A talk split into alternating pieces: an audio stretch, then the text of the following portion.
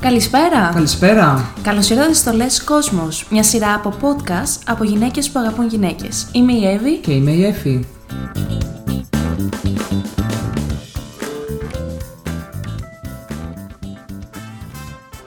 Γεια σας κορίτσια! Γεια σας κορίτσια! Χαιρόμαστε πάρα πολύ που είμαστε σε ένα κοινό επεισόδιο σήμερα. Και εμείς το ίδιο πολύ. Να πούμε λοιπόν για τον κόσμο ότι εσείς ζείτε στην Αγγλία. Ναι, ναι. Η Λεάννα ζει στην Ολλανδία. Και η Σίλια και εγώ στην Αθήνα. Στην Ελλάδα. Αλλά ακριβώς. Έχουμε ζήσει και εγώ και τα κορίτσια, η Εύη και η Έφη, και στην Ελλάδα. Mm-hmm. Οπότε έχουμε και εμείς ναι. και τη δική μας άποψη από την Ελλάδα. Έχουμε και αυτή τη μαγική εμπειρία, ναι, ναι. Εδώ. Θα συζητήσουμε λοιπόν σήμερα για την ιδιαίτερη αντιμετώπιση την οποία λαμβάνουν τα άτομα που ανήκουν στην L G B T Q plus κοινότητα. Αντίστοιχα στην Αγγλία, στην Ολλανδία και στην Ελλάδα, που νομίζω ότι οι διαφορές, ειδικά όσον αφορά την Ελλάδα σε σχέση με τις άλλες δύο χώρες, είναι έντονες. Πολύ έντονες, δυστυχώς, πολύ έντονες, ναι. Νομίζω ότι είναι λίγο η μέρα με τη νύχτα μεταξύ τους. Νομίζω ότι θα μπορούσαμε να μιλήσουμε για την Ολλανδία και την Αγγλία σαν μία ευρωπαϊκή χώρα και δυστυχώς για την Ελλάδα σαν μία άλλη χώρα, ίσως ούτε καν ευρωπαϊκή. Παρόλο που γίνονται πολλά βήματα από την κοινότητα. Καθημερινά και από άλλα προφίλ στο Instagram και από διάφορες ειδήσεις που ακούγονται, βλέπουμε ότι κατά τη γνώμη μας είναι πιο πολύ βιτρίνα αυτό που γίνεται και ότι στην ουσία το πρόβλημα είναι ακόμα πολύ βαθύ. Ναι, είναι τελείως παρόλο που... ναι. Εντελώς. Ναι, παρόλο που οι νεότερες γενιές κάνουν ίσως περισσότερα βήματα κτλ. Οι πιο παλιές γενιές που υπάρχουν ακόμα, δυστυχώς συντηρούν αυτό το στίγμα σε εισαγωγικά, ναι, αυτό είναι το που δεν αφήνει στην ουσία τους ανθρώπους να είναι ελεύθεροι.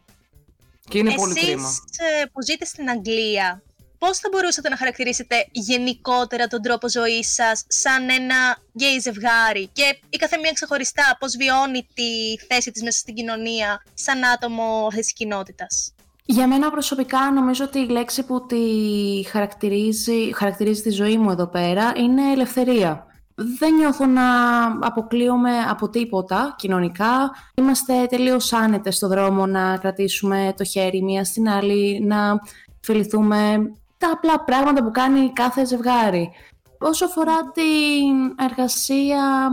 δεν αντιμετώπισα ποτέ κανένα πρόβλημα. Νομίζω ότι τι τους έλεγα για την Έφη που είναι η σχέση μου, τι τους έλεγα για οποιονδήποτε άλλον άνθρωπο, ήταν το ίδιο και το αυτό. Θα με ρωτήσουν πώς γνωριστήκατε, πόσο καιρό είστε μαζί, όμορφα, γλυκά πράγματα. Νομίζω ότι πραγματικά δεν νομίζω ότι ανήκω σε καμία μειονότητα εντός εισαγωγικών στην Αγγλία, όπως αντίστοιχα θα ένιωθα στην Ελλάδα.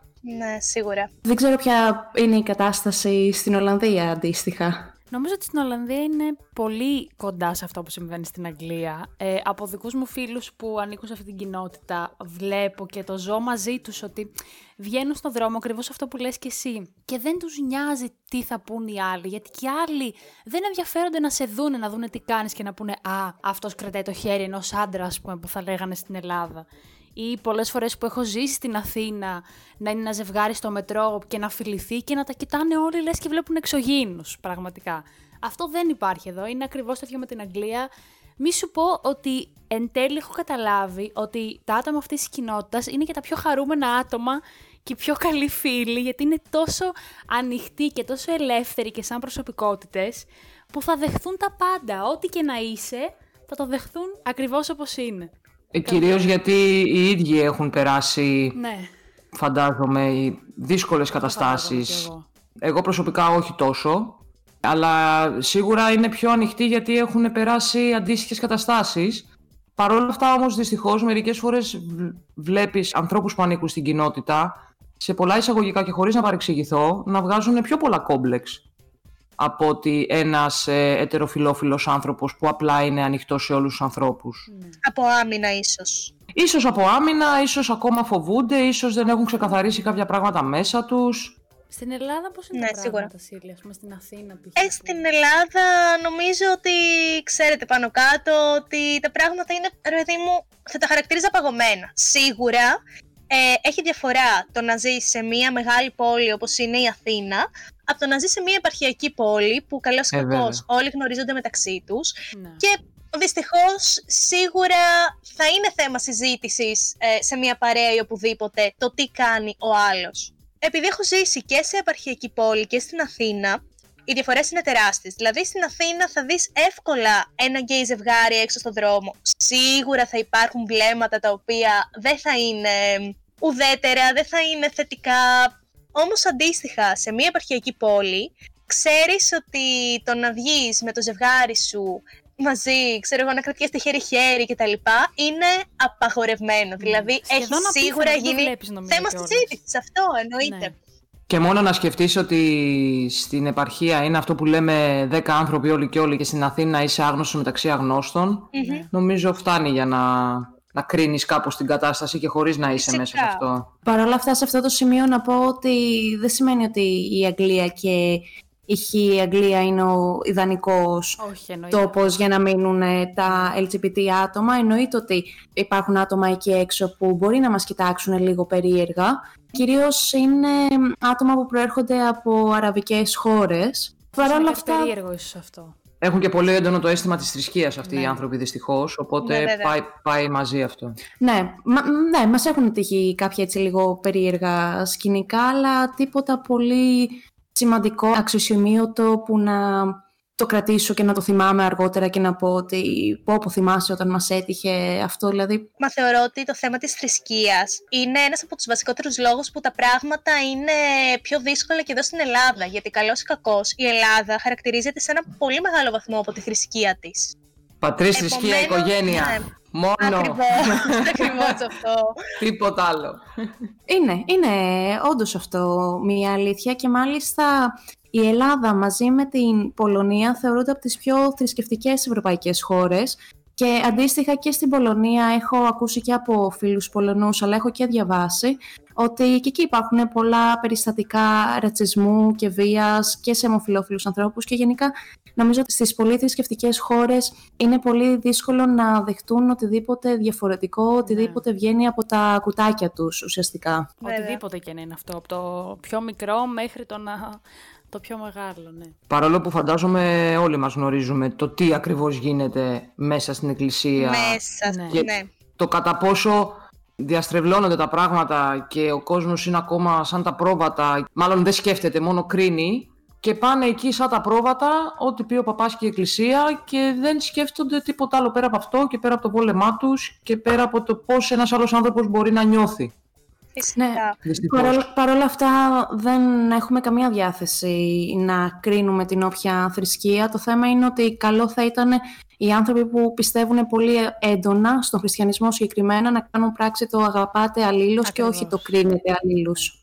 Αυτό είναι το πιο σημαντικό γιατί νομίζω ότι εν τέλει, όλα εξαρτούνται από την νοοτροπία που θα έχει ο άλλος. Δηλαδή, σε Βέβαια. Όποια χώρα και να είσαι, δεν είναι ότι αυτό που λέμε, ακριβώς αυτό που είπε και η Εύη πριν, ότι ναι, πηγαίνετε να μείνετε στην Αγγλία, ελάτε στην Ολλανδία, γιατί τα πράγματα είναι τέλεια. Και στην Ελλάδα ακόμη υπάρχουν πολλές οικογένειες και άνθρωποι μεγαλύτερης ηλικίας που έχουν πολύ πιο προοδευτική σκέψη και Βεβαίως πιστεύω. Υπάρχουν.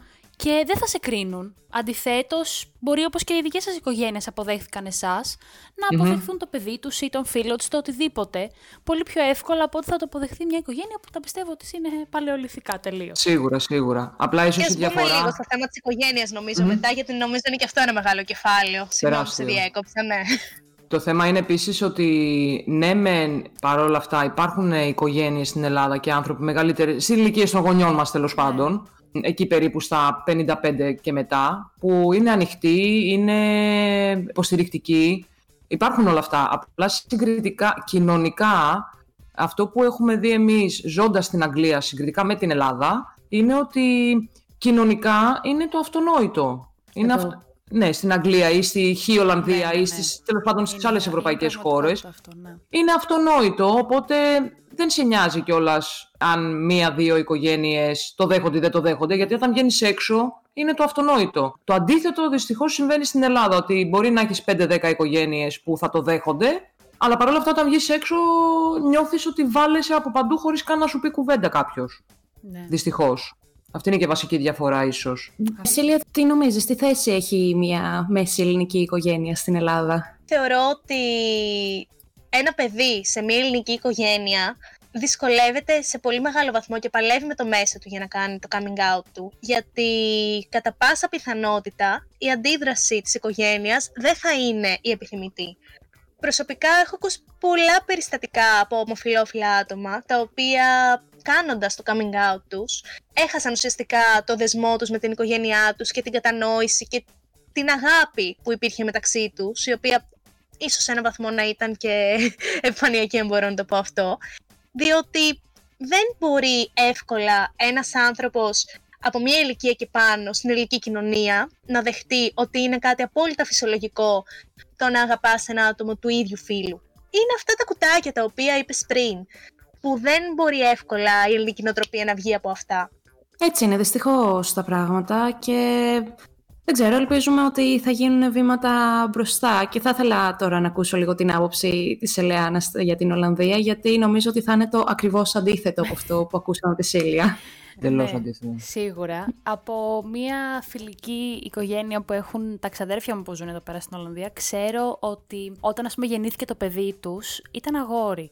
Από την αρχή ξεκίνησαν να τον ντύνουν και με ροζ ρούχα και με μπλε και με κόκκινα και με πορτοκαλί, με όλα τα χρώματα. Δεν έμειναν μόνο ας πούμε στα πιο σκούρα χρώματα ή ξέρω χαρακτηριστικά ότι το άφηναν να παίζουν με κούκλες, που στην Ελλάδα ένα αγόρι να παίζει με κούκλες ας πούμε πέντε χρονών ξεκινάει είναι από εκεί το στερεότυπο. Στην πειρά. Ναι, να το κάψουμε. Βέβαια, βέβαια. Που για μένα ήταν πολύ ωραίο να το βλέπεις αυτό, γιατί έδινε στο παιδί την ελευθερία να επιλέξει κάποια πράγματα.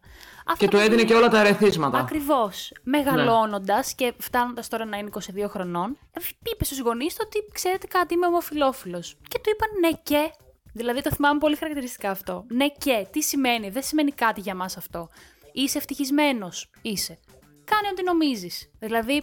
Δεν υπήρχε αυτό το να, να σκεφτώ αν θα το αποδεχθώ, αν θα συνεχίσω να σ' αγαπάω. Ήταν αυτονόητο, εντελώς αυτονόητο. Καταλαβαίνω ότι μπορεί να είναι λίγο δύσκολο για κάποιους ανθρώπους, όπως είπαμε, σαν τους γονείς μας, που έχουν μεγαλώσει σε άλλες εποχές, που οι γονείς τους κι αυτοί είχαν άλλες νοοτροπίες. Αλλά νομίζω ότι θα πρέπει να αρχίσουν να εξελίσσονται, να διαβάζουν, να μαθαίνουν και να βλέπουν ότι το να είσαι τελικά ομοφυλόφιλος δεν είναι κακό. Δεν κάνεις κακό βασικά.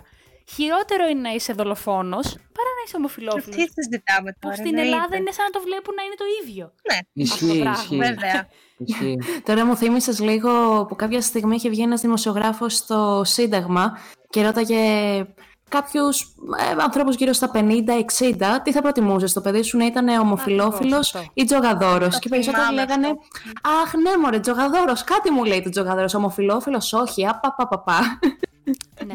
Εντάξει, τρελό. Για φαντάσου τώρα αυτή την οικογένεια που περιέγραψε η Ελεάνα ε, με, το, με το παιδάκι να υπάρχει στην Ελλάδα. Θα το βάλουν, δεν ξέρω, στο πηγάδι θα το ρίξουν το παιδί. Ναι, ναι. Ε, ναι δεν, δεν υφίσταται. Και νομίζω ότι δυστυχώς ε, από, τις, από τους ανθρώπους που είναι τώρα εξήντα πέντε πλάς ή για τον γονιό μας πάνω κάτω, ναι. νομίζω ότι είναι και λίγο χαμένο παιχνίδι. Δεν νομίζω δεν ότι μπορούμε να, μπορούμε να περιμένουμε όχι. και πολλά από αυτούς τους ανθρώπους, καλός ή κακός. Νομίζω όμως ότι οι γενιές που είναι τώρα σαράντα και κάτω και πιο κοντά στις δικές μας γενιές, νομίζω ότι αυτές οι αυτές γενιές είναι που, ναι, που στα επόμενα χρόνια μπορούν να αλλάξουν ουσιαστικά το πράγμα, γιατί ειλικρινά το πρόβλημα στην Ελλάδα και στην ελ τζι μπι τι κιου πλας κοινότητα αλλά και στο κοινωνικό όλο σύνολο το πρόβλημα είναι πολύ βαθύ σε πάρα πολλά πράγματα. Ναι. Οπότε ίσως οι νεότερες γενιές και οι γενιές οι δικές μας κάνουν τη διαφορά σε πέντε, δέκα, είκοσι χρόνια. Από τους μεγαλύτερους δεν νομίζω ότι έχουμε να περιμένουμε κάτι. Τι άποψη έχεις εσύ για την Αγγλία εδώ? Εγώ δεν έχω κάποιο γνωστό Άγγλο-Άγγλο που να ξέρω την ιστορία του για το coming out του και πώς το πήραν οι γονείς του. Έχεις εσύ κάτι στο μυαλό σου? Οι περισσότεροι άνθρωποι που... Οι περισσότεροι γνωστοί μου τέλος πάντων που έχω συναντήσει και είναι ομοφυλόφιλοι, δεν είχαν κανένα πρόβλημα με τους γονείς τους. Ήταν σαν να τους είπες πήγα στο πάρκο βόλτα, ξέρω εγώ. Δεν ήταν κάτι τι wow, τι έγινε κτλ. Έχω μία, σε ένα προηγούμενο σπίτι που έμενα, είχα μία συγκάτοικο από την Ισπανία η κοπέλα και η κοπέλα της Αγγλίδα, Βρετανή. Η κοπέλα που είναι από την Αγγλία είχε πρόβλημα με τους δικούς της. Ανήκανε σε είχε... οικογένεια. Ναι, ναι, ναι, ναι. Είναι βαθιά θρησκευόμενοι άνθρωποι mm. και... Ακόμα και πριν λίγο καιρό είχαν πρόβλημα με τους γονείς της και το ένα και το άλλο. Παρ' όλα αυτά η κοπέλα σε εισαγωγικά πάτησε πόδι και τους είπε ότι κοιτάξτε, δεν είναι δυνατόν να μου λέτε τέτοια πράγματα κτλ. Ε, και σήμερα που μιλάμε έχουν μετακομίσει μαζί. Μίλησα και χτες μαζί της συγκεκριμένα. Έχουν μετακομίσει μαζί, είναι μια χαρά. Και οι γονείς της σιγά σιγά έχουν αρχίσει και το παίρνουν χαμπάρι. Αλλά αυτό είναι η μοναδική περίπτωση Άγγλου που άκουσα να έχει πρόβλημα. γενικότερα είναι ένα και το αυτό, δεν είναι τίποτα δηλαδή. Άσε που νομίζω ότι εδώ στην Αγγλία πιο πολύ σε κοιτάνε στον στο δρόμο επειδή δίνονται συνέχεια πολύ, ακόμα και ετεροφιλόφιλοι άνθρωποι, δεν εννοώ μόνο τους ομοφιλόφιλους. Εδώ το έχουν στην Αγγλία ένα πράγμα ότι έχουν όλο τον χρόνο απόκριες. Όποτε θέλουν να βάλουν κάτι, θα, βγουν, θα το βάλουν και θα βγουν έξω. Οπότε νομίζω ότι πιο πολύ θα κοιτάξουν αυτούς παρά εμάς, ξέρω εγώ. Ναι, όντως, παιδιά, αυτό όντως παίζει. Κάθε Παρασκευή, Σάββατο και Κυριακή δίνονται αποκριάτικα. Ναι, ναι, ναι. Μετά έρχονται εδώ πέρα στην Ολλανδία και συνεχίζουν να δίνονται. Παίρνουν το τρένο από το Λονδίνο και έρχονται πέρα. Ναι, ναι, ναι. ναι, ναι. Οπότε νομίζω ότι δεν θα κοιτάξουν εμάς, mm. θα κοιτάξουν τους άλλους για το χαβαλέ πάνω απ' όλα, φαντάζομαι. Θέλω να πω εδώ ότι είναι πολύ σημαντικό να ξεκαθαρίσουμε στον κόσμο ότι νομίζω ότι και εσύ για την Αγγλία αυτό, ότι και στην Ολλανδία. Αυτή η αντιμετώπιση που είπα πριν συμβαίνει κυρίως στο Άμστερνταμ που είναι η πρωτεύουσα και στις πιο μεγάλες πόλεις. Γιατί ξέρω και από φίλους μου ότι αν πας πιο βόρεια ή πιο νότια σε χωριά, που εκεί είναι πραγματικά χωριά, δεν υπάρχει αυτή η νοοτροπία. Δηλαδή το κατακρίνουν όπως το κατακρίνουν στην επαρχία στην Ελλάδα. Δεν ξέρω αν στην Αγγλία είναι το ίδιο, απλά να είναι ξεκάθαρο ότι δεν είναι παντού έτσι. Και συνήθως συμβαίνει σε οικογένειες που είναι πιο μορφωμένες, έχουν ταξιδέψει, έχουν δει πιο πολλά πράγματα και είναι σε θέση να το αντιμετωπίσουν αυτό και να μην το κατακρίνουν, αλλά απλά να το αποδεχθούν. Έχουμε βρεθεί σε δύο-τρεις μεγάλες πόλεις. Mm. Έχω, ε, εγώ προσωπικά έχω πάει και Σκωτία. Δεν έχω συναντήσει κανένα πρόβλημα σε μεγάλες πόλεις. Απλά φαντάζομαι ότι όταν λέμε χωριό. Εννοούμε τελείως χωριό. Και... Ναι, και υπάρχουν ναι, ναι. και κάποια πράγματα που ακολουθούν μαζί με αυτό. Ναι, οπότε σίγουρα. Δεν είναι και παράλογο να σκεφτείς ότι οι άνθρωποι που είναι πάνω στο βουνό, που λέει ο λόγος, δεν έχουν τόσο το μυαλό τους ανοιχτό ώστε να μπουν στη διαδικασία να Ακριβώς. σκεφτούν. Πέντε ανθρώπους έχουν δει όλους και όλους στη ναι, ζωή ναι, τους, ναι, ξέρεις. Ο ένας παντρεύτηκε και με τον άλλον κτλ. Ναι. ναι, οπότε δεν ξέρω αν μπορώ να τους ε, κατακρίνω κιόλας. Θα τους κατακρίνω στην περίπτωση που δεν έχουν άποψη ούτε κάποια γνώση. Κατευθείαν θα αρχίσουν να με βρίζουν ή οτιδήποτε τέτοιο. Αυτούς θα τους κατακρίνω. Αλλά αρχικά δεν νομίζω ότι είναι και παράλογο να πεις ότι τώρα στο, στο βουνό πάνω είναι πέντε άνθρωποι και μόνο αυτό έχουν δει στη ζωή ναι, τους. Σίγουρα. Δεν νομίζω ότι είναι και παράλογο. Σε όποια χώρα. Να μην παραλείψουμε εδώ πέρα να πούμε ότι το Ηνωμένο Βασίλειο αποτελείται φυσικά από την Αγγλία, την Ουαλία, τη Σκωτία και την Βόρεια Ιρλανδία. Και συγκεκριμένα για τη Βόρεια Ιρλανδία, ξέρω ότι έχουν γενικά τα θεματάκια τους εκεί πέρα με διάφορα πράγματα. Mm-hmm. Μόλις πριν ένα χρόνο επέτρεψαν στις γυναίκες, για παράδειγμα, να κάνουν έκτρωση και επίσης μόλις πριν ένα χρόνο επέτρεψαν το γάμο σε ομοφυλόφιλους. Στη Βόρεια Ιρλανδία, Στη πάντα, Βόρεια έτσι? Ιρλανδία, yeah. βέβαια. Οπότε φαντάζομαι ότι εκεί μάλλον θα υπάρχει και κάποιος ρατσισμός. Ε, χωρίς να είμαι βέβαιη εκατό τοις εκατό, yeah. αλλά λόγω ότι κάποια πράγματα. Έχουν αργήσει να γίνουν ή γίνονται μετά από πολύ καιρό και με δυσκολία, όπως η ψήφιση αυτών των νόμων που μόλις ανέφερα. Σε αυτό το σημείο θα κλείσουμε το πρώτο part της συζήτησής μας με τα κορίτσια, μόνο και μόνο γιατί συζητήσαμε στη συνέχεια για το νομοθετικό πλαίσιο που θα είναι το δεύτερο part που θα ανεβεί και δεν θέλαμε να σας κουράσουμε με περισσότερες πληροφορίες. Το επόμενο επεισόδιο θα ανεβεί μεσοβδόμαδα, οπότε stay tuned. Bye! Bye bye!